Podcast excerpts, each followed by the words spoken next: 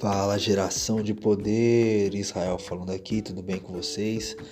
Bem-vindo a mais um podcast Sentido de Vida, onde nós estamos falando sobre estoicismo e cristianismo. Hoje, nesse podcast de número 5, eu quero falar sobre tornar as nossas intenções claras.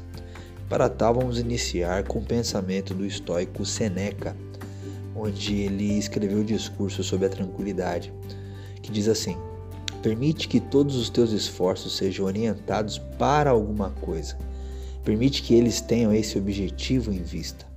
Não é a atividade que transtorna as pessoas, são as falsas concepções das coisas que as enlouquecem.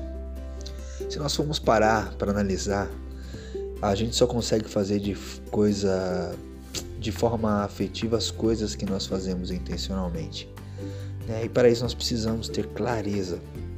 Se nós formos então observar a Lei 29 das 48 Leis de Poder, que diz o seguinte: ela vai dizer o seguinte, planeje todo o caminho até o fim. Robert Greene escreveu também: planejando tudo até o fim, você não será pego de surpresa e saberá quando parar.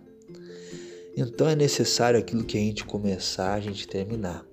O próprio rei Salomão escreveu em Eclesiastes que é melhor o fim do que o começo das coisas.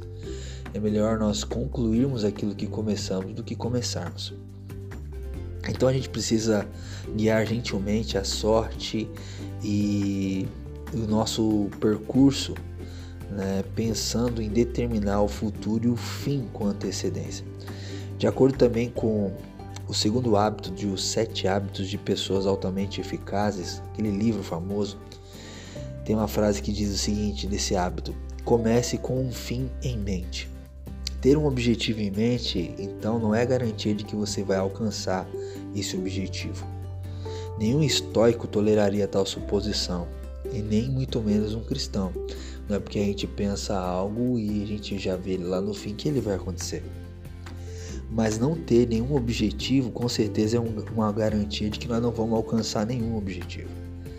Para os estoicos, a fala, a palavra grega oesis significa falsas concepções, são responsáveis não só pela perturbação da nossa alma, mas também por vidas e operações caóticas e totalmente disfuncionais. Quando os meus e os seus esforços não são dirigidos para uma causa ou um objetivo, como eu e você vamos saber o que fazer no dia após dia? Difícil de responder isso, né? Como a gente vai saber se a gente já obteve o suficiente ou se a gente já alcançou a nossa meta quando a gente já se desviou dela ou nunca definiu uma meta? Então, a resposta é: não dá para fazer nada sem planejamento. Quem não se planeja para vencer já está se planejando para perder. Quem não tem um objetivo claro não tem objetivo nenhum. Então é assim, impelido para o fracasso. Quem não tem é, um objetivo automaticamente está sendo impelido para o fracasso. O pior, até para a loucura, por que não dizer isso? Decorrente da anarquia de não se ter uma direção. Como já dizia o gato da história de Lewis Carey, Lewis Carroll, né? Na Alice no País das Maravilhas, para quem está perdido, qualquer caminho serve. Deus abençoe sua vida, torne as suas intenções claras, torne os seus objetivos claros. Assim, com certeza, você terá uma vida clara, diretiva e assertiva. Um grande abraço e não se esqueça, você é geração de poder.